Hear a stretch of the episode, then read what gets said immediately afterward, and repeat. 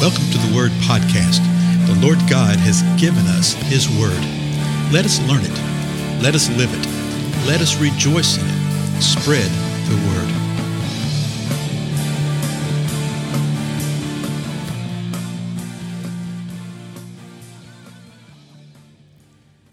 Blessings, everybody. This is Dale. Thank you so much for joining with me again on the Word Podcast. So, how's it going? We looked at the end of Matthew, that 14th chapter right there. Are you going before the Lord? Are you prepared to be used as His vessel? Remember what happened. Jesus appeared to them, appeared on the shore right there. The people recognized who He was. They sent throughout the land. This is the people doing this. They brought the ill to Him, and they said, hey, can we just touch your cloak? If we just touch your very garment, we will be healed and cured. And they did, and they were. That's exciting, is it not? I mean, it really, really is.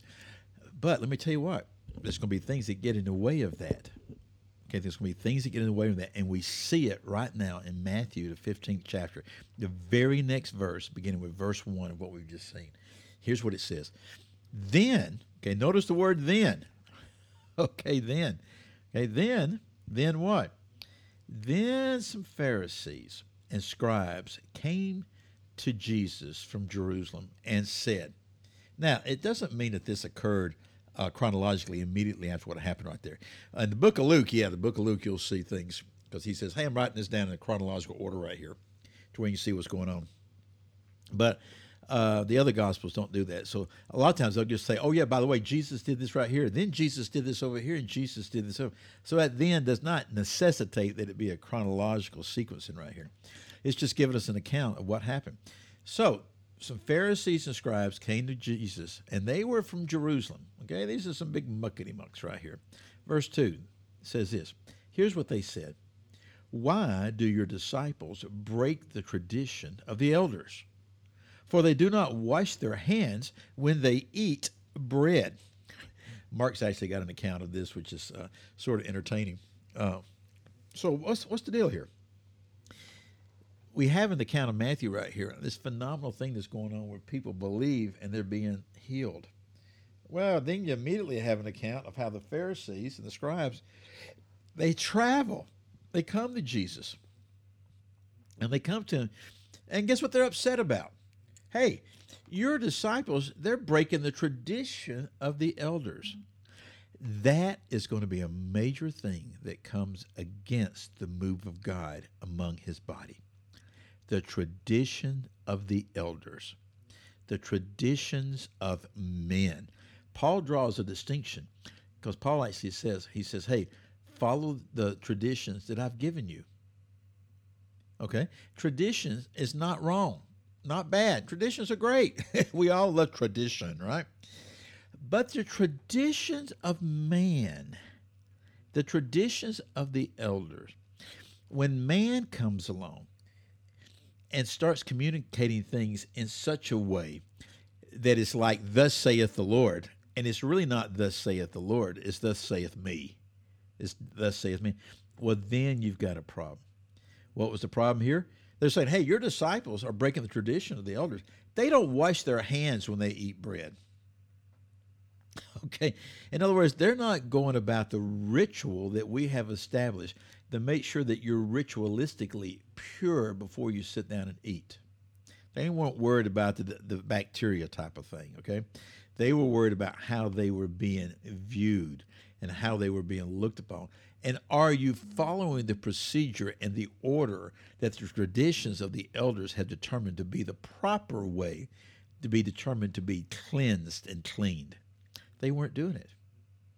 So what do you think Jesus did with this? Well, we don't have to think. We're told.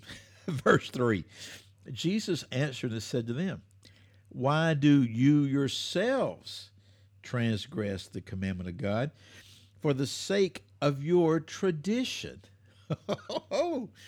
Woo! Jesus did not back off anything. Now, hear this. I know sometimes it's harder to hear it, to catch the distinction, but watch this. The disciples' question was, why do your disciples break the traditions of the elders? Jesus' immediate response was to ask them a question and put a turn on it. Why do you yourselves transgress the commandment of God for the sake of your tradition? So the Pharisees and scribes are asking him, why are your disciples breaking our rules? Jesus comes back and says, why are you transgressing the commandment of God? And not only why are you transgressing the commandment of God, but why are you transgressing the commandment of God for the sake of your tradition? This is a biggie here, folks.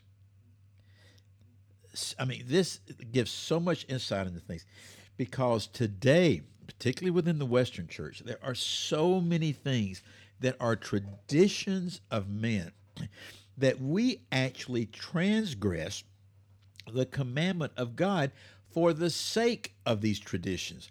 I'm going to resist the temptation to get into detail over this. I can name several right now, and I don't want to be offensive, okay? Because you can look at any particular denomination, any particular church, and see these type of things, okay?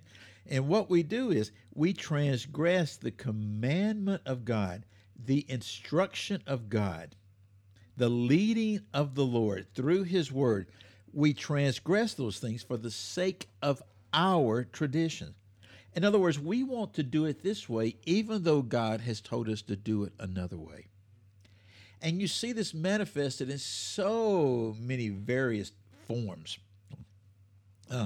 Big thing in the body of Christ today is where people are trying to determine what God wants them to do. Seek the Lord. We've got to do this. That's wonderful. We need to do this. But let me tell you, folks, he has told us what to do. How many times am I going to say this? Probably till the Lord returns. Okay? He has told us in his word what we are to be doing. And once we do what the Lord says, he's the one that brought the great synopsis. Seek first the kingdom of God and his righteousness, and all these other things will be added unto you.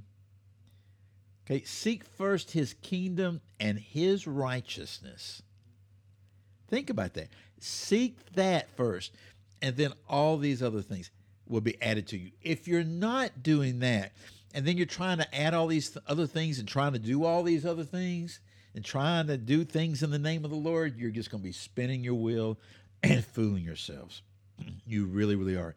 But guess what? Jesus didn't stop there. So, and as a matter of fact, this is not so much a lengthy account. Obviously, it's going to take us a couple episodes because I want you to see that Jesus gave an example. So what did Jesus do? He came back with a question. Here's the question. Why do you yourselves transgress the commandment of God for the sake of your tradition? Verse 4. So Jesus is going to tell them what he's talking about. Listen to this. For God said, honor your father and your mother, and he who speaks evil of father or mother is to be put to death. So Jesus is using a couple of examples. Honor your father and mother. You see that in Exodus 20:12. Honor your father and your mother that your days may be prolonged in the land that the Lord has given you. Okay. He also says something about that in Deuteronomy 5, verse 16. Honor your father and mother as the Lord your God has commanded you, that your days may be prolonged, and that it may go well with you on the land which the Lord your God gives you. So he says, this is one. Here's another one. He who speaks evil. Exodus 21. He who curses his father or his mother shall surely be put to death. Well, that's pretty forthright. And Leviticus 20. If there's anyone who curses his father or his mother, he shall surely be put to death. He has cursed his father, his mother, his blood guiltiness is upon him. So Jesus comes back and says, what? You've transgressed the commandment of God for the sake of your tradition. And then he quotes these two passages from the Old Testament. Where is he going with this? Well, we'll have to wait until the next time to see, okay? Again, I'm Dale. Thank you so much for your time and your patience. I'll see you in the next episode.